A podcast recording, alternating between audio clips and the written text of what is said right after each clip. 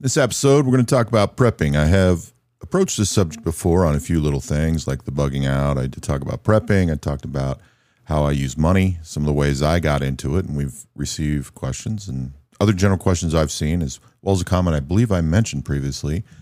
I'll have to check. If I didn't, I will definitely find the individual and quote them that was happy to see some of the prepping topics we talked on that aren't subjects typically they found in other places. So I want to highlight a few areas I think might help you out for those that are getting into the prepping world or maybe you're already there. I think if we've learned anything in the last 18 months, that there's a certain amount of preparation for unforeseen events that probably are a good idea. So prepping in general, a few tips and tricks and things you may not have heard somewhere else right here on Gray Man, hiding in plain sight.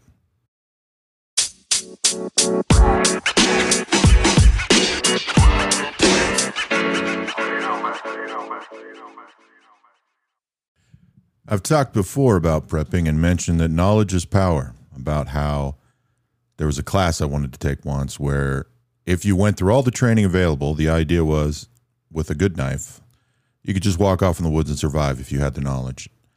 Realistically, if you want to make a goal for prepping, I would suggest making a goal that you could survive a situation and thrive based on knowledge alone if you lost everything. Now, that seems lofty, but it's so that you can start to acquire the skills and knowledge you need. And I've mentioned before, the first step to prepping is a library, books. Now, there's a lot of books out there. I could recommend them all day long. But one of the things about prepping isn't about just having the extra items for those situations, short or long term, where we might need them because there's a run on supplies, things are short. Because of things like a pandemic, we lose our income and we need those extra foods and materials and things just to live our everyday lives. That's a good thing, and you need to be prepared for that. But something else to look at is how to use what you have to get by when you don't have something else.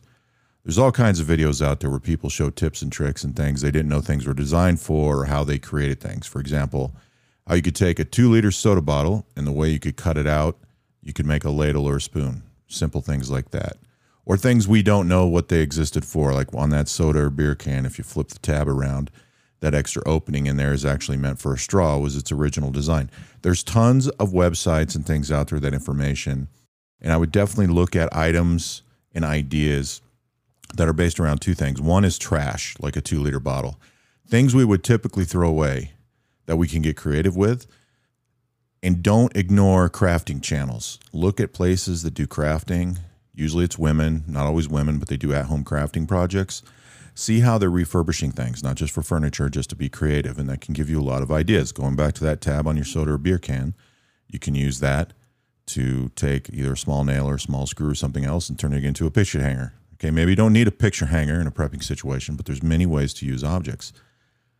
The other way to look at it is how do we use some very common supplies we might need in multiple ways. For example, WD 40 has unlimited uses, so does duct tape. There's plenty of prepping channels and books out there that explain different ways to use WD 40 and book, uh, duct tape, as well as other common tools and supplies most people have around their home. So you can find those very easily, and those are worth taking note of. And what I would suggest is, unless you're somebody who's going to put into practice right away, or you're already naturally a creative and crafty person who tends to remember those things, just get yourself a notebook and make some simple notes on how to do something. Now, it's great if you can also take those videos and download them, you know, trim them up to the portions that you need and put them in some sort of external hard drive or SD card so that in the event there's no electricity, but maybe you have a power source or a way to charge your phone, you can watch videos in case you need them to learn how to use these different skills. But don't negate having notes, having handwritten notes somewhere in a notebook that you can use. And also, most importantly, make sure you practice and try these things out just so you can aware of how they work. The idea of even just putting your hands on something and following through with creating something can help you retain that information in your memory. So just watching a cool video for 10 minutes where they show you 25 things you can do with WD-40 doesn't mean you're going to remember 25. If you're not using it all the time, you'd be hard pressed to remember 5. So trying a couple of them out or making some notes or even download a video could be something that helps you out. Something else to think about is how we store the items that we keep around that are extra. Some people keep certain amount of extra items no matter what. I know people live in states where weather comes in, snow, they got to drive snowmobiles, they can't get around. You know, it's hard to get to places to get supplies. So they have extra supplies every year just for the wintertime. Things to think about what we saw in the news. This isn't the only product, but on the news, we saw people buying, you know, all these crazy amounts of toilet paper. Thing is, that's a realistic need. So when you're storing items, thinking about toilet paper or items similar to toilet paper that can be damaged by one weather. Weather or any sort of damage by water could destroy that and make it unusable. So of course you want to keep it in that dry place, you know, elevate it off the ground. That's important. But another thing you need to think about if you have the storage space is keeping it indoors or somewhat indoors that you can control and not a garage. Here's why. Bugs love paper and so do rodents and rats. And those things tend to come around based on the type of environment or neighborhood we're in, also based on how clean we can keep our house. No matter how clean you keep your house, if you don't have stuff around to keep things clean and you don't have pest control, because one of the things you should be doing is keeping pest control items, common bug sprays, roach traps, mouse traps, just to protect the supplies you have. One of the things we can do with things like toilet paper that bugs or moths or any other insect can get into and potentially destroy is simply take that bag. Because remember, when you buy it from the store, do you feel like you could submerge that in a pool at all, let alone an hour? I think then you know that because you can't do that, bugs can get in it. So, simple thing to do would be to take those extra large packages of toilet paper, paper towels, or any other item that could be damaged or destroyed by bugs or insects. Take good trash bags, maybe not those ones that you throw your trash out in. Maybe you want to buy a thicker one. Wrap them up in that. If you're using regular trash bags, it's fine. Do a double wrap. You know, throw it in one bag, tie that bag off, turn it around to where the tie off is now going to be in the bottom of the next bag, tie it off, and then store it somewhere, even in a box if you can. Provide extra layers of security to minimize the chances of rodents and insects getting in there. Is it foolproof? No. But one of the things that does for you is give you extra items. People don't think about their trash and how to get rid of it. There are places where people live where it's very easy to take your trash to the dump or maybe burn it yourself, but we aren't all going to have that capability. So having extra trash bags is a good thing. And if you're using it to store and protect items, those are actually more trash bags that you have around that you may very well need. So keep that in mind. Everything has a dual purpose. In many cases, 20 or 30 of them. One of the hot weather tips I give people, and I thought about this yesterday just because it's been so hot down here that I've told you about. I didn't know this until I was in the Army. I never thought about it either, but if you get water bottles, plastic water bottles from store, you can freeze those and they won't explode. Nothing happens to them, they just freeze. I learned that in the Middle East because we all had massive chest freezers or more than one chest freezer. And the water we were given in the Middle East came in on pallets on truckloads, and they would just drop pallets all over your fob, and then you could go get the water. And if you were smart, you'd have everybody clean it out as soon as possible so it didn't cook in the sun for days and become contaminated. The bottles they gave us were pretty big. I think they were they weren't two liters. I think they were a liter and a half. We would put those in the freezers and freeze them solid because in the hot weather, they would thaw pretty quickly. Plus, regular ice was hard to get, very difficult. So we had igloo coolers and we would throw them packed full of these frozen water bottles. And if we had anything else we need to keep cool, we'd put it in there too. So, saying that, one of the things to do that gives you extra water, it can help you a little bit on your electric bill. It's possible, depending on the size and energy that any type of freezer is using, whether chest or fridge freezer combo, is if you put water bottles in there to eat up the space you're not using, your freezer is going to run more efficiently because it's less air it needs to cool. If you were to lose power, you essentially have a, a cooler, a cooler packed full of ice to keep those frozen items longer. If you have a lot of bottles and you can sacrifice some of them, you can then take a cooler or just your refrigerator and you can use those frozen water bottles as a frozen ice source to help keep those other fruits and vegetables and meats that are, are not frozen to last longer. Just make sure you do learn, and if you have to make a chart for your fridge, when the power goes out, how long those items are really going to be good for and how to tell if they're good or bad so that you're not throwing away things that are okay to eat, not eating things that'll make you sick. Something else to learn about is that expiration dates are important on some items and not on another. So, for example, with canned foods, if they're kept in a cool, dry place and the cans are not deformed and there's no damage caused to them, properly stored, they can be good and hold nutritional value for a year to two past their expiration date, depending on the food. There's a few foods that are only good for about six months. for most of them, once you start crossing the two, three year mark, you can eat them and live off them, but they lose a lot of their nutritional value. That's something you should look up and based on the foods that you buy or will be buying in canned foods, that you document that and have that written down so you know not only that there is a little bit of difference in how long they last based on the food that's in there. You can also track, you know, this can of whatever we'll say is good for up to two years, but it loses its nutritional value after a year. So you can properly rotate your food and eat them when you need to to get the best amount of not just calories, but nutrition out of them as possible. Another thing to look into is common household meds. A lot of people keep common household meds, you know, anti inflammatories, anti diarrheals, cough medicines, cold medicines painkillers, all these types of things. They do have a shelf life and a lifespan, so you need to learn about each specific one.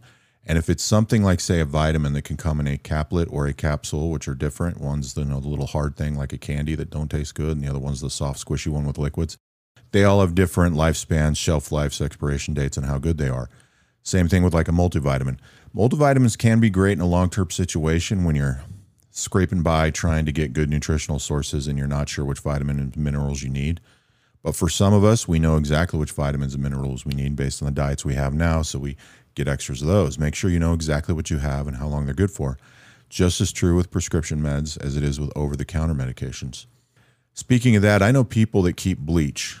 Bleach is not a bad thing to store. There's things you can do with bleach. It can be used, especially in high concentrations, to clean and sanitize area where there was saved blood or anything that you want to kill off to make sure people don't get sick. That can be a good thing. You can clean with it. Obviously, we can, you know, make our white clothes whiter. There's a lot of things we can do with bleach, even purify water. But what most people don't know is the shelf life on bleach usually doesn't go past six months. So if you're a person that stores a lot of bleach or you don't clean your whites that much and you realize sometimes you just don't, you think something's wrong with your machine or your soap because your whites aren't getting that white, it's probably because your bleach is really old. So something else you can do better than that is sodium hypochlorite. That's what's used in chlorine mixes and powders for swimming pools. Now, a lot of books are going to tell you just get pool shock. It's a powdered granular stuff in a bag that people like me use in our swimming pools.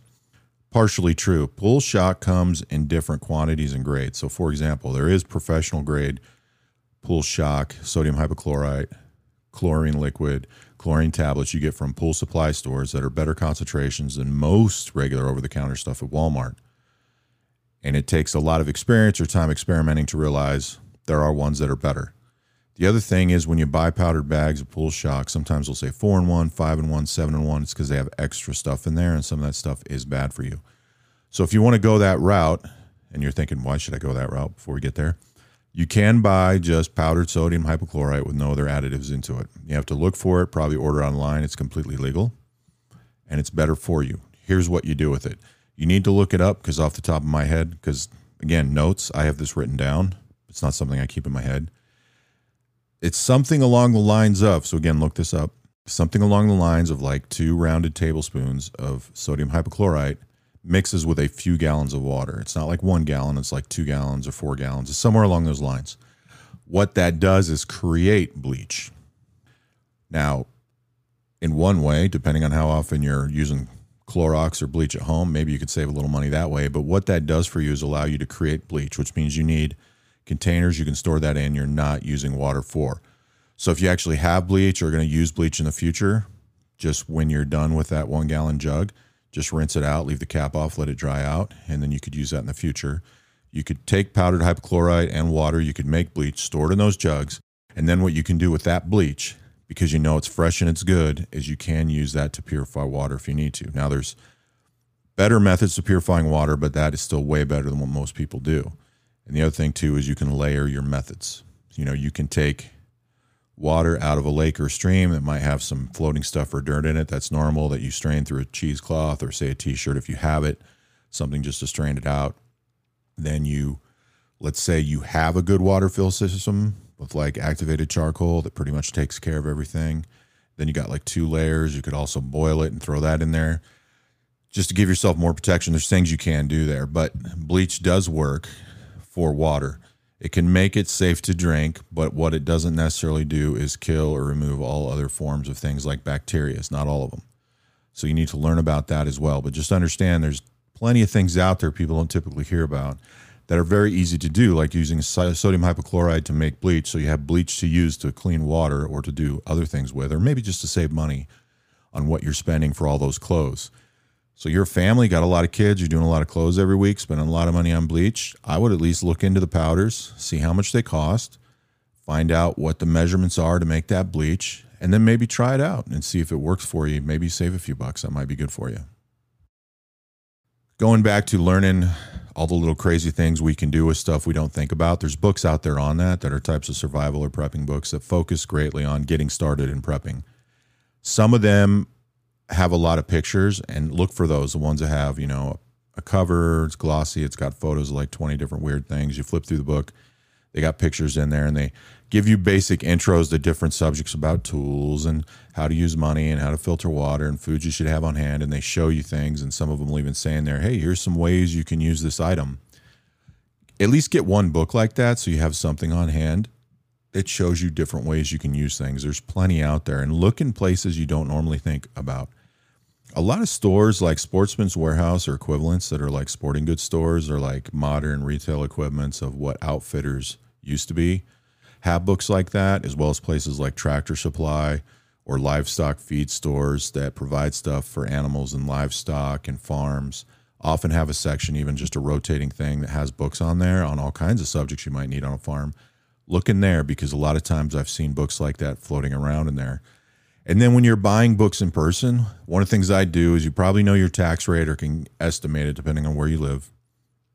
Just take a look at what the price is hit up your Amazon or wherever you buy books online and take a look and see if it's on sale. Or if you're a Prime member, you can look online and go, oh, it's $16 and I have free shipping. And this book is, you know, $15.95. I'll stay more, save more by ordering it. Or this book's $14. I got to pay tax, but that's going to be less than my 16 bucks. Think through it a little bit when you're checking stuff out because those little pennies can add up, especially if you're on a budget and if your budget has money in there for doing something along these lines. Every little bit you save is more money you can put somewhere else. Another thing is that people often try to take too much on too soon. It's different when you grew up in a situation where you were more self reliant, more resilient. Say, growing up on a farm with a large family and you learned a lot of things most people don't know, versus somebody that grew up in the city in an apartment their whole life. They didn't have to worry about a lot of things and they don't have a lot of this knowledge. Either one of those people or any variation of them tends to try to want to learn everything.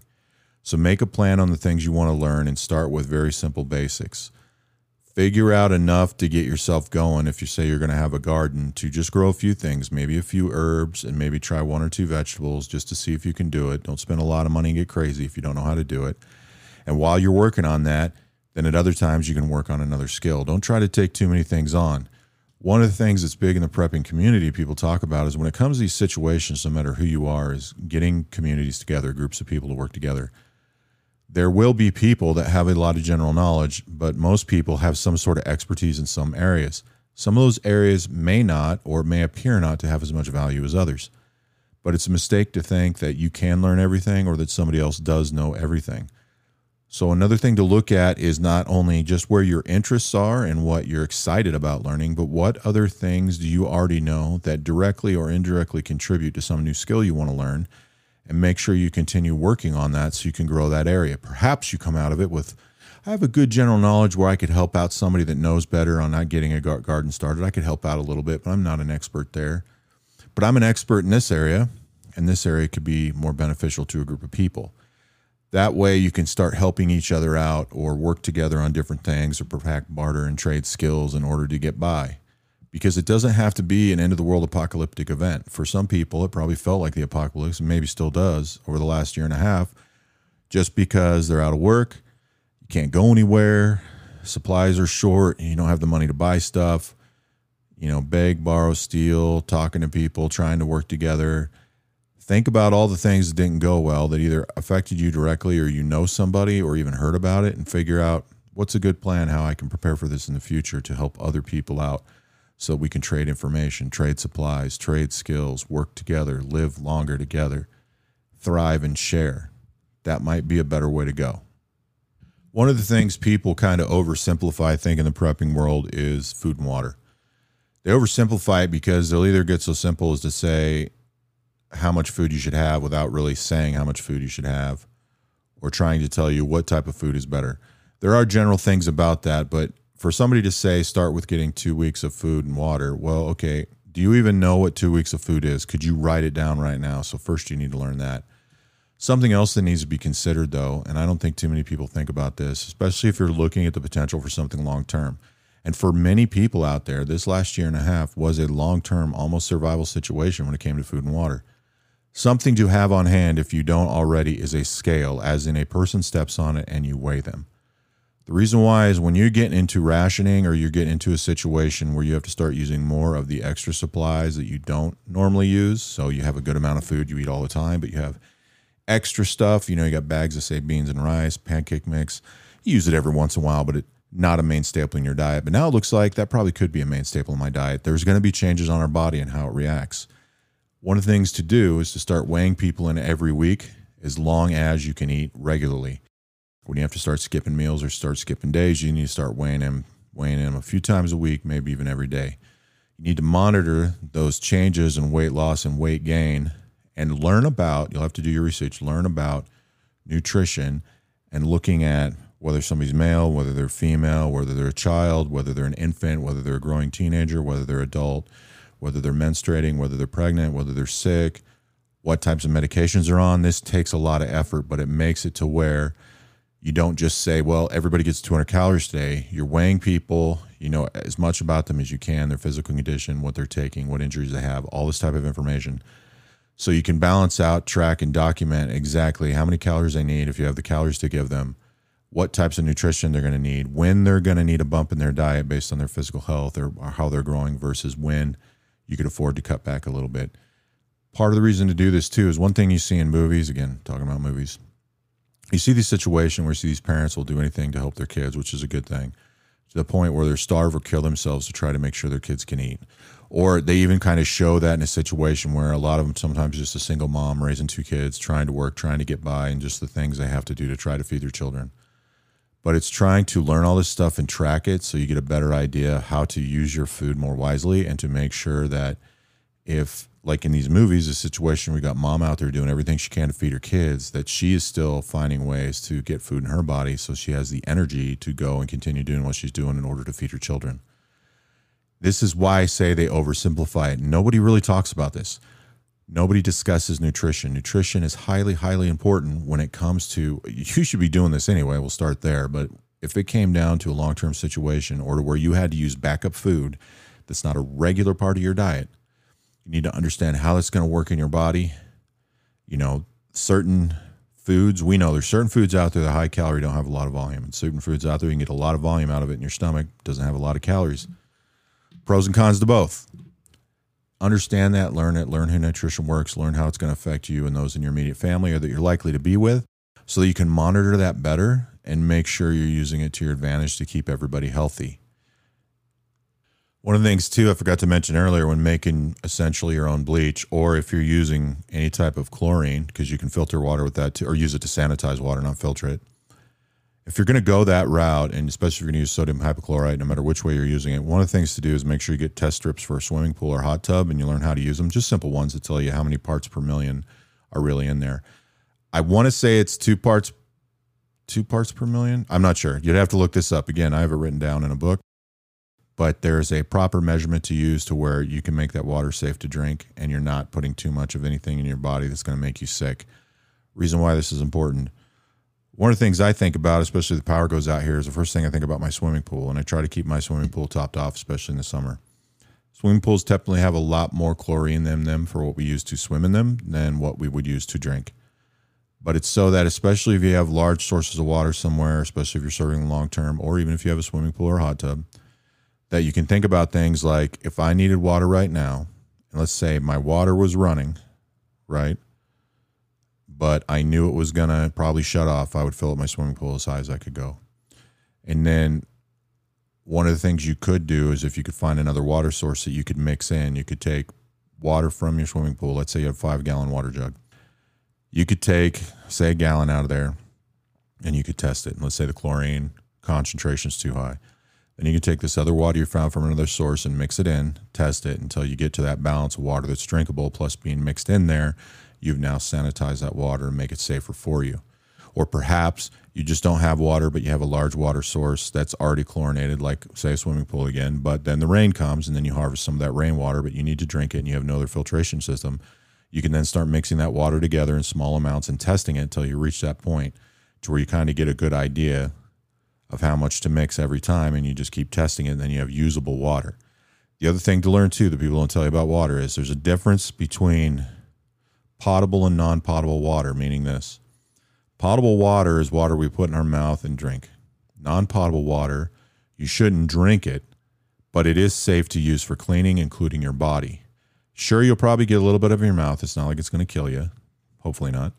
But you can figure out the differences and learn about the difference between what makes water non-potable safe to use to clean my body versus what I need to do to that water to drink it so that the supplies you have to make water drinkable will last longer so that you don't try to make every drop of water drinkable if you're going to use large portions of it to say clean your body. Now, if you're wondering how does this apply to the whole gray man concept or any of that type of stuff, I thought about doing this again because I, I went I told you guys before I go through and I just pull up gray man stuff and find more and more people. I, just recently, more and more people writing articles that are uh, taken from this show. There's people listening to this somewhere right now that are going to write an article on a website. And as much as it's plagiarism, I think the part that bothers me isn't that they take it; it's that they, for you might as well just do a transcription and be better for you because a lot of stuff is just it's incomplete or incorrect or they misunderstood, but it's very clearly from the show. So just if you're going to rip it off, do better. That's all I ask.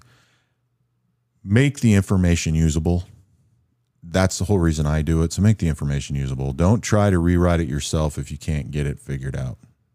You know, take the cuss and the ifs, the ands, the ums out that wouldn't be in written writing and turn it into something good. But part of the reason I'm doing this is because when I was going through these articles, I found one that said, well, actually, it was on a YouTube video, I think. Everybody's trying to explain what a gray man was. And several people were saying a gray man's prepared for anything. They're prepared for everything. It's like, no, they're not. That is not what it is a gray man, whether it's you want to put it over into your everyday life or the professional gray man in espionage, they're trained number one to react.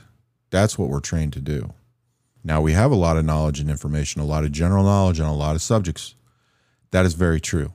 There's a lot of subjects we don't know nothing about, and you can't be prepared for everything, but you can be prepared to react and plan. Now that can help you be more prepared for more things, but you're not going to be prepared for everything. But we are prepared to react. Think of it this way people say a lot of times, well, you know, you just got to be, uh, you know, opportunity comes knocking. You don't wait for opportunity to knock.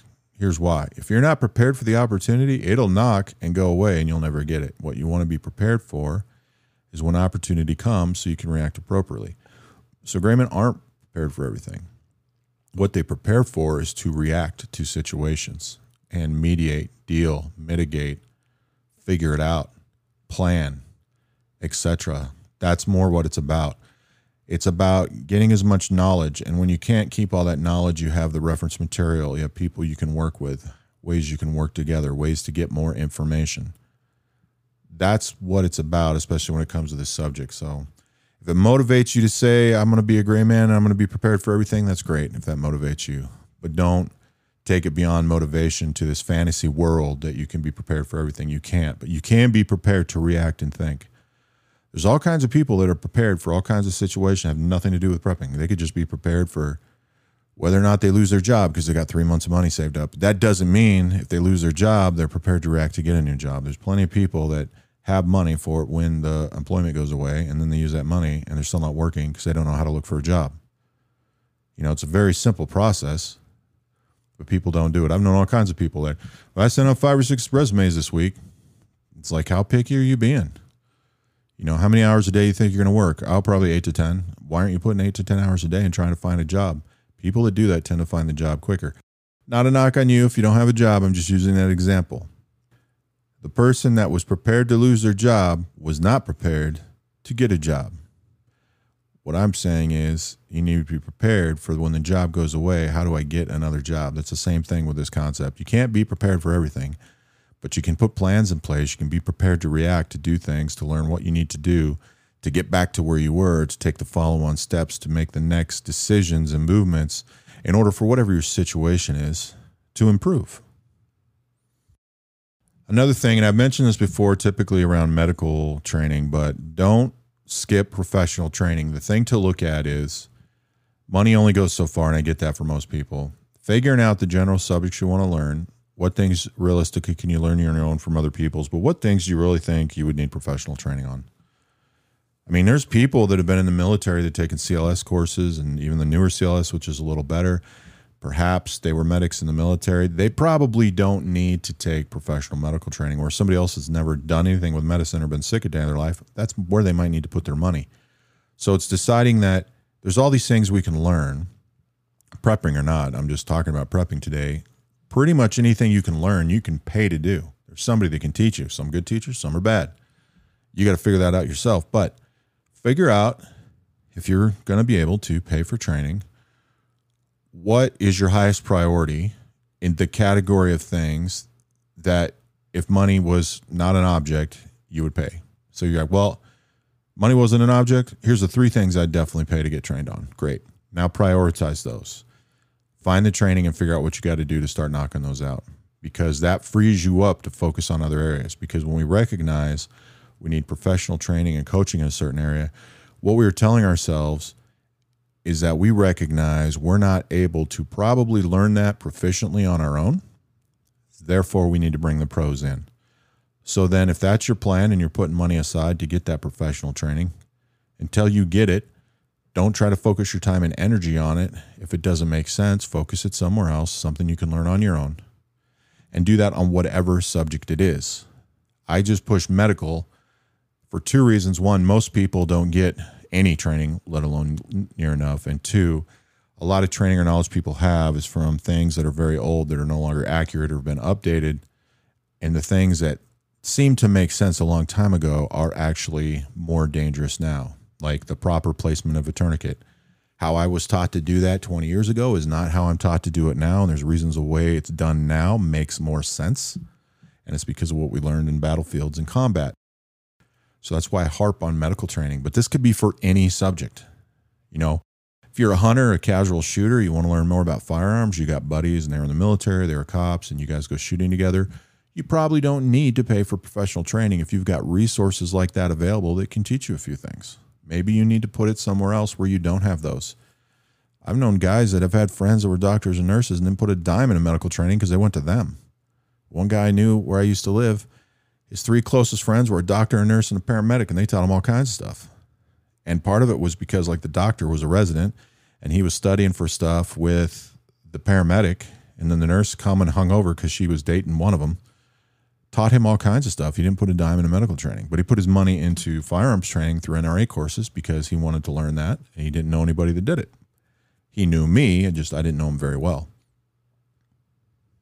Now, if you're interested in that and it's been a while or you don't remember listening to it, probably, I don't know, 20 episodes back or something, I have one called How to Find the Best Training Experience about how to kind of evaluate professional instructors and trainers and to identify the place you want to go and learn. It's things to think about when you're doing your search. If you're getting into the point where you're going to start putting money out for professional instructors and it's because it's something you want to learn and you are honest enough with yourself to say, I don't know a lot about this subject then you should be just as honest and say, then I therefore don't necessarily know how to find somebody that really knows what they're doing because it's all going to seem new to me. So go listen to that podcast and take those ideas. And when you're going through and looking or even interviewing, if you're going that far, figuring out where am I going to get the training I need and require and who's going to give it to me that's going to make the most sense so that I'm not wasting $100 or $500 or whatever you're paying one thing too that I don't think's talked about enough is distractions. I remember when I was a kid, like snow would come and we'd lose power for a week and we'd use the camp stove and cook food. And I kind of liked it because I liked camping, but we're at the house, but it's like, oh, cool, we're cooking on the camp stove. And oh, we're using lanterns. It was like this adventure to me. But what I remember were the amount of distractions. I was very young most of the time this happened. I didn't watch a lot of TV. If I did, I watched because my parents were watching. I played in my room by myself a lot. I'd go outside. I'd do a lot of these things. But like in winter, I wouldn't go outside for very long because I was a small kid, you know. you'd frostbite yourself as a child because you don't know any better. But I remember during these times when the lights were off, playing more games with my mom and my my brother and my sister. We had more distractions, you know, or, or sometimes my mom might pull out a coloring book that I'd never seen before. We need distractions, but definitely children need distractions. So make sure that you incorporate distractions into your plan. So, for example, let's say you like to do those puzzle books they sell in the bookstores but you don't do them that much anymore, but you know it's something you enjoyed, pick a couple of those up and stick them on a shelf somewhere. If you've got kids, you know, maybe take a game they don't like, or let's say they love playing Monopoly, you go buy a Monopoly that's a Monopoly based on whatever, Star Wars or something, you stick it on a shelf so you can bring out this special prize. When the power goes out, or when you're in that situation you can't go anywhere because of the weather, or maybe it's something more long term. You know, books, are there books you would enjoy that you're probably not going to read right now? Not to mention your old prepping library that you can read. You know, what other distractions are there? Are books for kids, coloring books, crayons, markers, things that you know people would enjoy. You could show them how to enjoy regardless of their age, but it's not something you necessarily incorporate regularly into your life. Stick those away somewhere so when the time comes and all of a sudden the power's out, because power's out, there's no TV, no internet, no Snapchat, everybody's losing their minds you might have to force them all to sit down and play Monopoly together. But the thing is, it'll be a distraction. It'll get their minds off the things that are terrible or they think are terrible, and they'll get to have a little fun and interact and socialize. Same thing with outside stuff. Maybe the weather's good, but there's a different reason something's going on. You know, outdoor games, whether it's hide and seek, lawn darts, whatever. There's all kinds of things. You know, lawn darts, I don't even know how many people on here listen don't even know what lawn darts are. When I was a kid, we'd throw those up in the air and see how close they'd land on our face before we could jump out of the way. That's how suicidal we are. In my day, it was, you know, we'll just see how it works out. And those that survive, great, you know. You know, mom would send us outside and lock the door and say, drink out of the hose. And the kids that didn't make it, they'd probably end up on a milk carton. But that's how we, uh, you know, survival the fittest. So maybe incorporate some of that. That was just a joke. I don't think anybody ended up on a milk carton. Maybe they did. Wasn't me. But figure out the things you need and uh, what can be distractions that would be positive, entertaining things or things to keep your mind busy. Even books and activities that were related to education and learning. Anything you can do like that will be helpful to you and anybody else, especially when it goes on. I mean, honestly, if you've got kids, you probably realize how crazy this can get. You might need it immediately. But for some of us, maybe like me, living alone, I would need the distraction probably in a couple of weeks. Probably wouldn't affect me too much. Whereas if I had kids or other people around, I would want to have some distractions. And make sure too, if you're a family that uses something all the time, you have extra. So, for example, decks of cards are cheap. You can buy them in bulk now. I've got decks of cards in boxes that were sent to me when I was overseas. If you played a lot of cards with your family and friends or play every week, make sure you got about 10 of those lying around. So, you got, once they're getting pretty worn out, or getting unusable, you still have another deck of cards because then you'll just be pissed when you run out of cards. So make sure you got the things you need and that they're going to last and they're going to be a good distraction for you. Whether you have one or a hundred, have a cookbook. So many out there. Look for cookbooks that, if you're just getting started, look for cookbooks to learn how to make things using materials you have on hand or you know you're going to keep on hand and see if you can find ones that don't incorporate using appliances. Like if you have uh, Instapot, like I do, you can get you know those cool recipe books on here's how you do everything in an Instapot, and that's awesome. But assume you don't have power. Make the assumption power is not an option. You know, maybe you have another source like a campfire or heating stove. I mean, if you want the Instapot book, get it. Great, learn how to cook. But have ones to show you how to do things, simple meals, how to walk through based on the stuff you have. And you can look through those and go, oh, maybe I should pick up some flour. I don't keep that around and then learn things like certain dry goods probably should stay in the freezer or can for a long time in order to minimize the amount of bugs that could get in them. Learn how to store all that stuff properly, but have at least one cookbook. The nice thing about that, especially when you got younger kids, if you're in those situations, one of the distraction could be that, as we call it, making it from scratch from basic ingredients. You can make a cake or cookies or macaroni or or you know soup, whatever, and the kids can help you out. Maybe it's going to be a mess, but it'll be a distraction to keep them busy and keep them happy. But that being said, the biggest thing is if you don't already know how to cook or know how to make things from scratch, you don't really cook on your own, you eat out, you do instant meals, you have a hard time making, uh, you know, easy mac, start now and get a cookbook and start learning how to cook things. Watch a cooking show, figure out how to cook meat properly, what the cuts of meats are, how to use spices, how to cook vegetables properly, how to cook them in cast iron versus stainless steel versus a grill versus an open fire versus a barbecue. Those things become invaluable when you really need them. But more importantly, if you go camping and you never go camping, when I see people go camping the first time or the first time in 30 years, the differences between happiness and not happiness tends to be the food. And it's helpful when they have somebody there that can cook.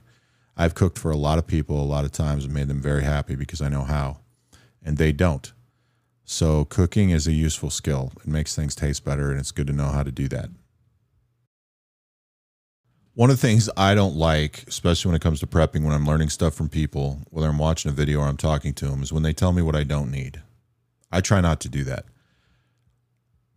just make sure that whether it's a friend or it's a book or it's YouTube, it doesn't matter what it is. When you're learning something, especially like this, a lot of times you're going to hear them tell you what you don't need. What they're really telling you is what they don't need. Now, a lot of times when they tell you what you need, they're telling you what they believe they need, which may be right for them.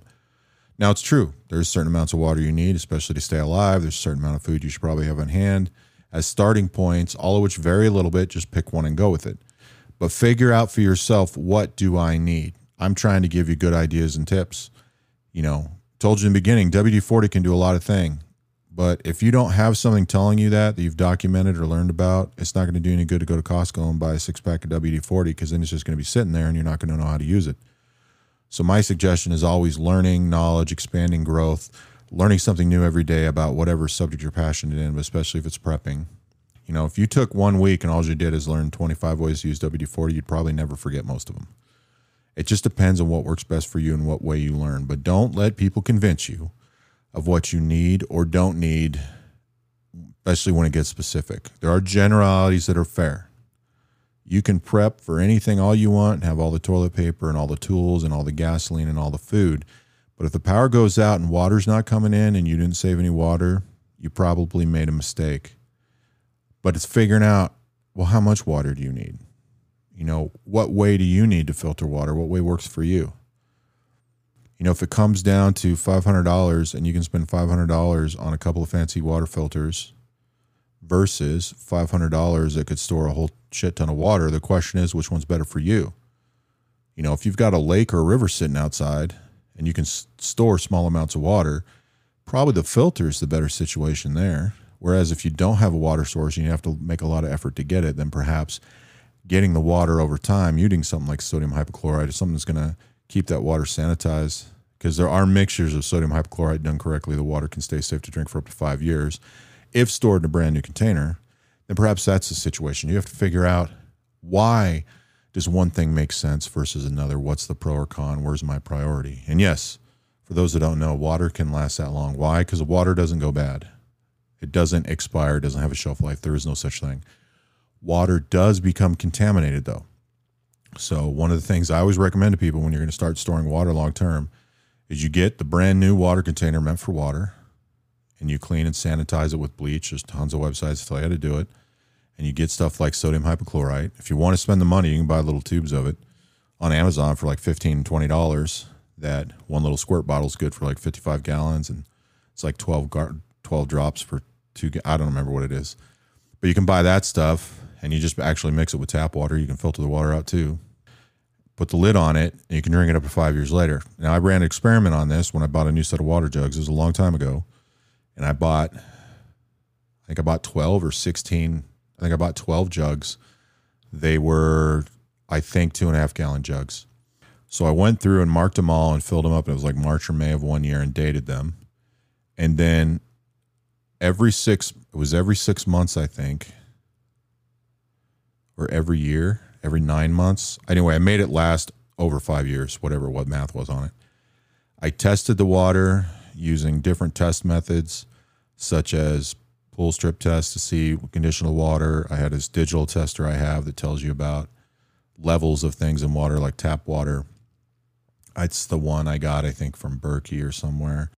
I used another testing method I had, another strip method thing that was very old, I don't think you can find anymore.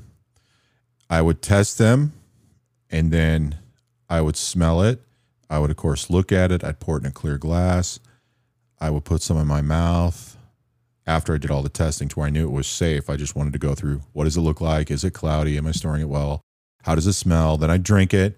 I'd let my dog drink it. And the thing was, it was supposed to last up to five years, but I still did it every however many months.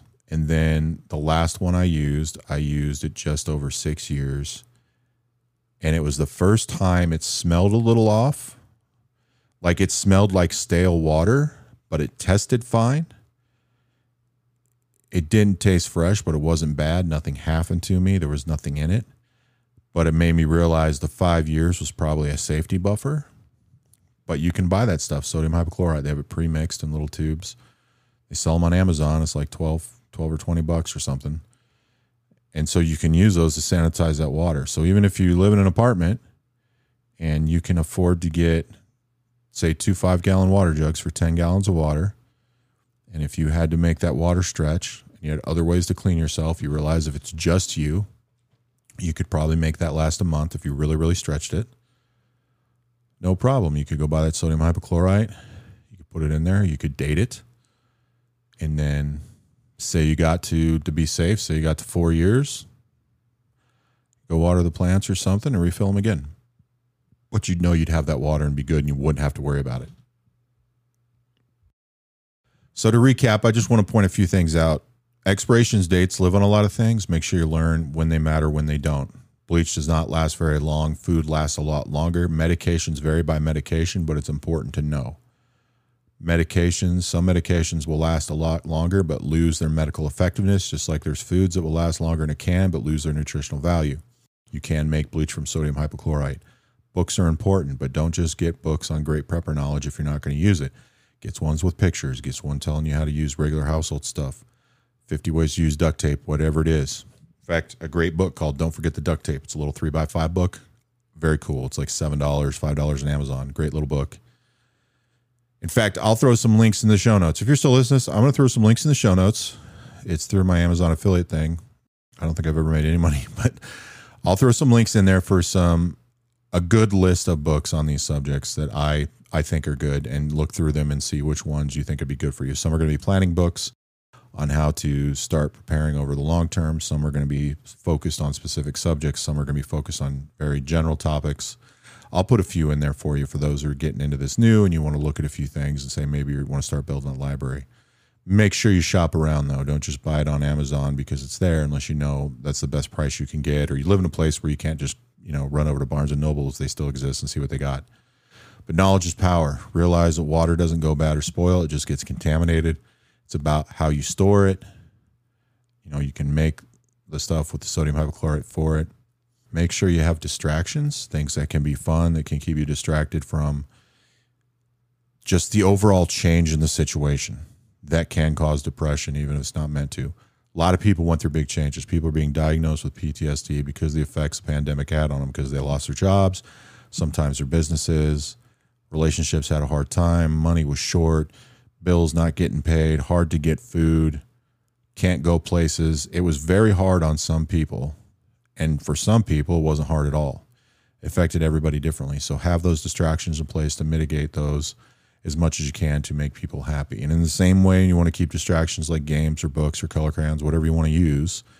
Another thing, too, is to have special treats in your food pile ones you'll probably have to check on. But you know what? Things like hard candies and gum, they, you know, if you ever kept any as a kid for a long time, you know they don't last forever. But even having a little bit of that, just so that, you know, if the power's out for two weeks, all of a sudden we have a special treat after dinner and everybody gets a caramel or everybody gets to chew some gum.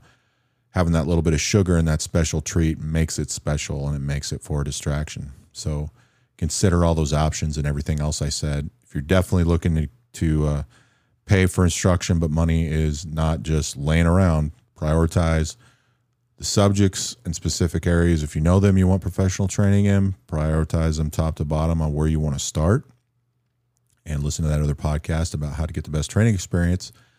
So you have a better way to approach the subject when you start looking for instructors to make sure you're getting your money's worth. Because a lot of people out there charge money on training and prepping subjects in the same general price range. Some of them are terrible and have no idea what they're doing, and some of them are awesome. So depending on where you are, makes a big difference in how you can find out.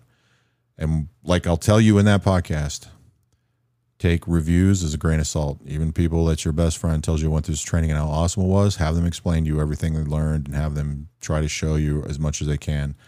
You might be able to figure out by their descriptions it's a rave review because they spent their money, they expected to have a good time, they had a good time, learned all this new stuff they knew nothing about, but it actually wasn't worth the money. It just seemed like it was because they didn't know any better. So make sure you check that stuff out. Check out the show notes. I'll throw a few links in there for some books to get you started if you want to start building your library that I think might help you out. If you like this episode, don't forget us a like, share, heart, whatever your platform is using, and make sure you let people know you think will enjoy this material. Give us a review on Apple Podcast or wherever you're at. And don't forget to check out the show notes and check out dmrpublications.com. And we will be back again shortly with more information right here on Grayman, Hiding in Plain Sight.